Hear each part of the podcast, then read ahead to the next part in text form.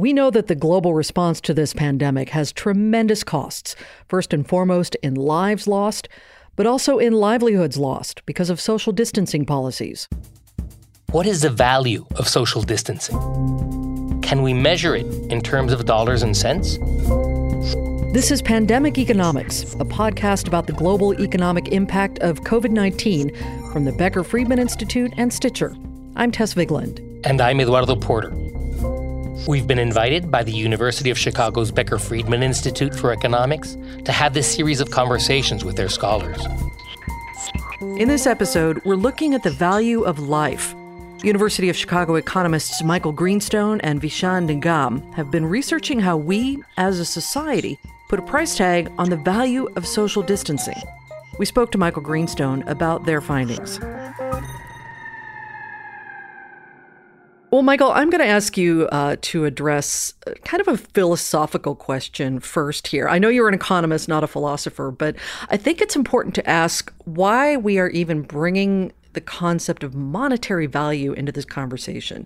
You know, social distancing is presumably about saving lives. Why give a monetary rationale for the value of social distancing? I think the challenge is that when we talk about social distancing, there's obvious benefits, which are the improvements of people's lives and fewer fatalities. But on the cost side, there's very clear costs that come across your TV every few minutes, which are the stock market is down by this or GDP is down by that. And in my experience, when you have a fight between something that's measured in dollars and something that's not, the dollars often win. Hmm. You know, the example I like to give is we could certainly have a road for every single person in the country. The road could have airbags on the side of it, and no one would ever die again from a traffic fatality. Now, the reason we don't do that, of course, is because we care about other things besides traffic fatalities, and societies have to find some trade off between those two things. And as painful as it is, I suspect with COVID 19, there will eventually be a point where these trade offs start to matter.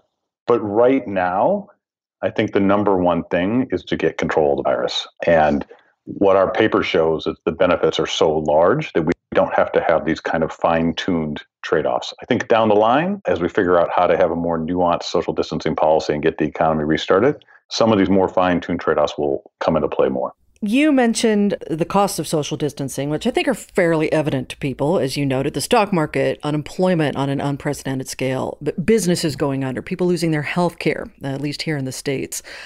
So, how do you start evaluating the benefits, which perhaps are not so obvious?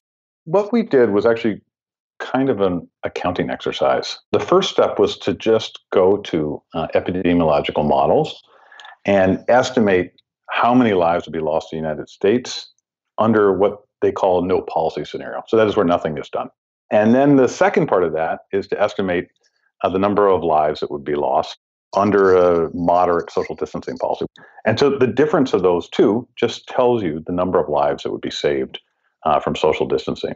And as it turns out, the epidemiological model that we use suggested that three to four months of moderate social distancing beginning in late March would save about 1.7 million lives by October 1st. A bit more than 600,000 of that 1.7 million lives come from avoiding overcrowding of hospital intensive care units. And then the next step is how do we convert that into dollars?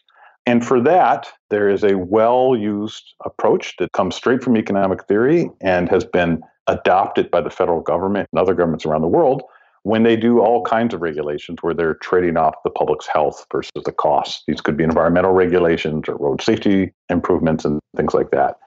And so we just took the United States government's value of statistical life, that's what it's called, and multiplied it by the lives that would be saved. And we did a little adjustment to reflect that people's valuations might vary depending on how many years of life expectancy they have left. And the net result of that exercise, the lives saved multiplied by people's valuations of how much it would pay to reduce the probability of death, adds up to $8 trillion.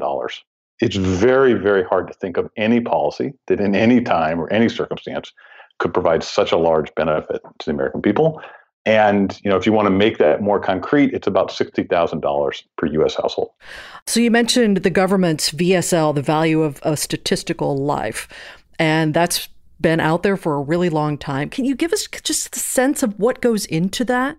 you should not think of it as how much you would be willing to pay to avoid your death with certainty, but rather how much you would be willing to pay for kind of a small reduction in the probability of death.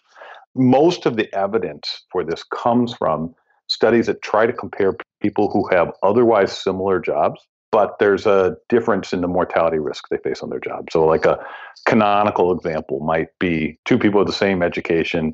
One works in the oil and gas drilling business where there's a relatively high fatality rate, and another person has an office job with a relatively low fatality rate. And then you see how much more does the person who faces extra mortality risk get paid in the labor market. And we use that not as that the government is coming in or some social planner is coming in telling us how much a life should be worth, but how much people are revealing through their own actions what a small change in the probability of death is worth to them. So, how does that play into the whole idea of social distancing being a financial benefit as well as just simply saving lives?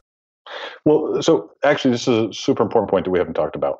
One thing that comes out of the epidemiological models and our analysis is that the mortality impacts are not spread evenly across the life cycle. Now, if you were to convert that into dollars, which is what we do, what we find is that 90% of the benefits accrue to people age 50 and over. And so there's an element of intergenerational trade offs here. Everyone is bearing the cost of social distancing, but most of the benefits are accruing to people who are 50 or older and really even 60 or older. So, dare we ask if that's fair? So, I think what this paper's good at is tallying up the numbers and presenting them in a digestible way. Of course, the political system is going to have to make judgment to reflect everyone's preferences. And whether or not I think it's fair or unfair is kind of beside the point. It's kind of what society as a whole thinks is fair. Finally, Michael, this figure that you came up with in your research $8 trillion in economic benefit because of social distancing how can people kind of conceptualize $8 trillion? One way we try to make it real is well, how much is that per US household? And it's $60,000 of benefits per household. It's very difficult to think of any policy, good or bad, that could produce $60,000 of benefits or costs for an average household. I also want to underscore it is probably an underestimate. Hmm. It doesn't account for the reduction in uncertainty that having a social distancing policy produces. It doesn't account for the non fatal sicknesses associated with COVID 19. And then there's a wonky reason that it's probably too small, which is the value of statistical life measure that we're using was meant for very small changes in mortality rates. And what we have at risk here is a big change in mortality. And for that, people might be willing to pay more. And so that isn't incorporated into what we've done.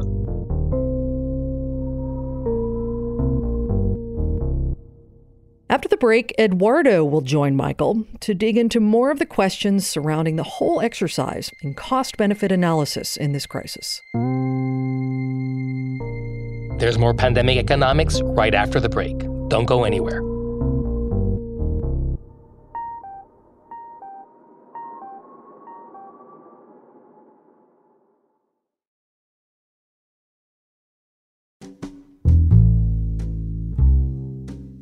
We're back with pandemic economics from the University of Chicago's Becker Friedman Institute.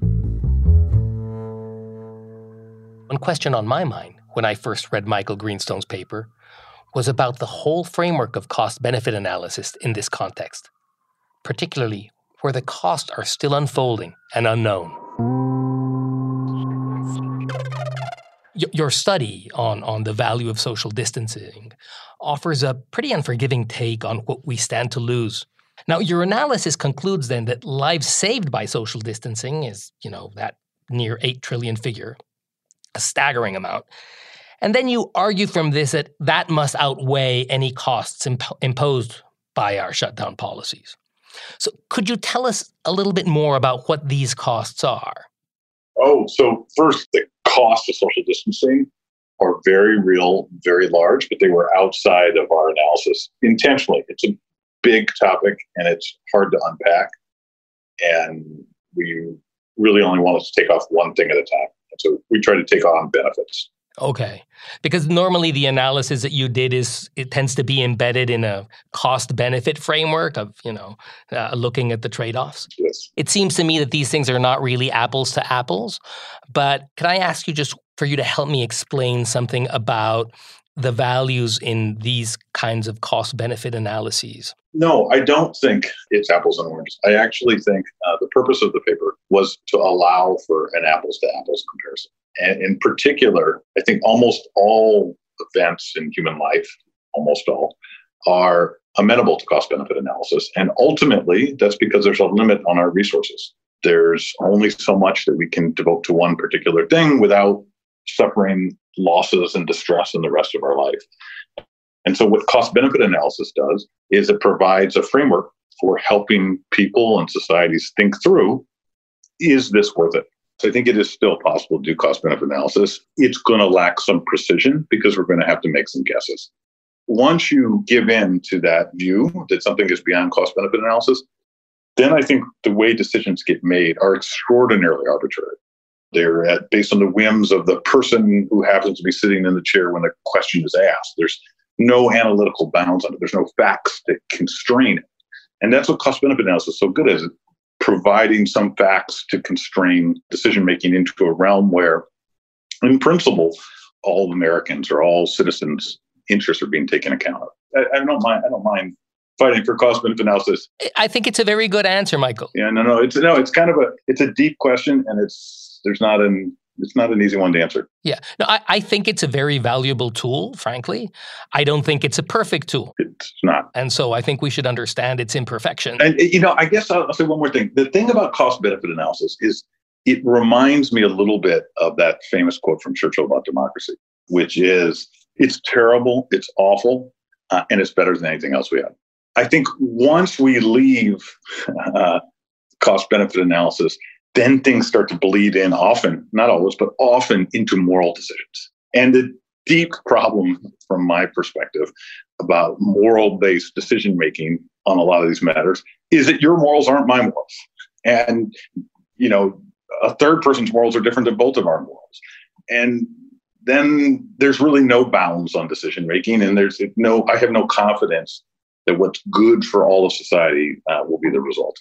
Yeah do you really think that society, our political system, if you will, can accept the kind of cost benefit analyses that you're talking about? So I understand that they are prevalent and mostly in the regulatory context, the EPA uses them all the time. The Department of Transportation uses it all uses them all the time. But those are kind of like for hidden decisions. You know, if you go and ask the political system, well, you know what, we've got to make these cost benefit assessments, and we're going to plug in the value of life of X. If you're older, that X is going to be smaller than if you're younger. I mean, we have examples in history where people have not reacted to those kinds of thoughts very well. And so I sort of like wonder at ultimately at the efficacy of this sort of thinking if you cannot get it through the political system. So let me start by saying there's a caricature of kind of robotically following cost benefit analysis and then pressing the green button or the red button based on that. Facts matter, and facts about costs and facts about benefits uh, together uh, can produce better social outcomes. What do you think, Eduardo, about that? You know, I, am remembering two instances here. The instance when the EPA tried to create the, the senior discount. Yeah. And Christine Todd Whitman got destroyed. Yeah. And she had to backpedal. Yeah. And the other time was when the IPCC uh, that's the Intergovernmental Panel on Climate Change, put out this document which had one average price for citizens in rich countries and a different value for citizens of poor countries. If I remember correctly, uh, rich country citizens were valued at a million dollars, whereas people in poor countries were valued at $400,000. And that did not go down well at all. And so the document was remade using the same number for everybody. Hmm. Now, I understand the rationale for what the EPA was trying to do, for what that, that IPCC document was trying to achieve. But I also understand why people didn't like it. Uh, but that's kind of what I mean. Like, are we better served by making it these decisions about uh, air pollution, COVID 19, whatever it is, without having the facts? My, my view is no. We're going to make worse decisions.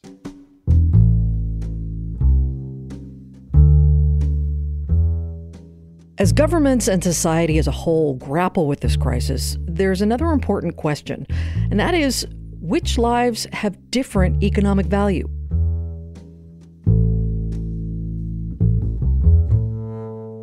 What about the significant chunk of the world population, the US population, that simply is unable to social distance? Whether it's close living quarters, uh, having to take public transit because you don't have a car, not having the option of working from home, or just being told that you have to go to work, whether or not it's deemed essential. I really don't want to leave this conversation without being very clear. Like, it's very the costs of social distancing are very unequal, and ultimately, I think the solution to that is for the federal government to be able to step in and make this what might otherwise seem like a very difficult trade-off make it much easier to choose social distancing and the massive benefits that our paper estimates it will provide. And doesn't it also then tell those who are able to do it, who do have the financial privilege and wherewithal, to do so even on behalf of those who can't? Look, social distancing is something that we all owe to each other. And there are going to be some people who just can't do it for a variety of personal and professional reasons. But every additional day that we do it, we are providing some benefit to the people around us. Now, of course, that doesn't mean that social distancing should go on forever because these costs are really large and they're meaningful.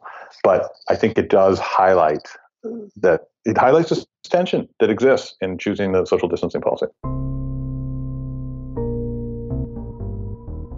Yeah, I think that you know several decades of in- income inequality, growth in income inequality, are going to be exposed under the harsh light of uh, this crisis. There's no doubt.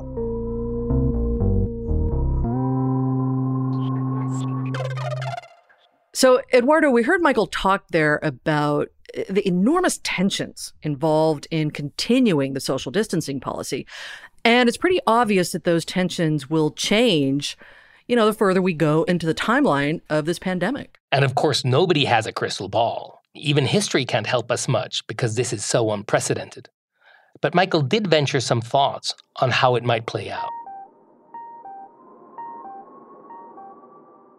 And uh, so, presumably, the benefits assessed in your analysis will change over time as the disease hopefully abates. And the costs of these policies will also probably change. Is there a point maybe that where the cost of keeping the economy closed will look like it outweighs the benefits of the additional lives saved? How should we think of this going going forward? I think there's a couple things. On the cost side, I think the costs of this are going to grow and they're going to grow for a couple of reasons. People can handle large shocks to their income for relatively short periods of time. But as this goes on and on, I think you're going to see more and more people and more and more families stretched in ways that they can't compensate for by borrowing money on their credit cards or things like that. And then the costs are going to start to appear really large. And so I think there will be increasing pressure to get the economy going. And what that opens the door to, in my view, is is there a more nuanced form of social distancing that we might be able to tolerate or first design and then tolerate?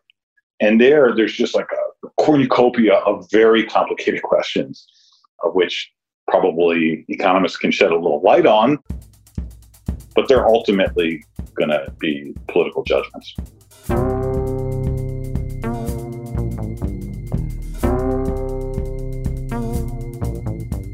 And that's our first episode of Pandemic Economics. We'll have much more on this and other topics in future episodes as we all move through this crisis. Pandemic Economics is produced by the University of Chicago's Becker Friedman Institute. Our producers are Caitlin Nicholas and Dana Bialik.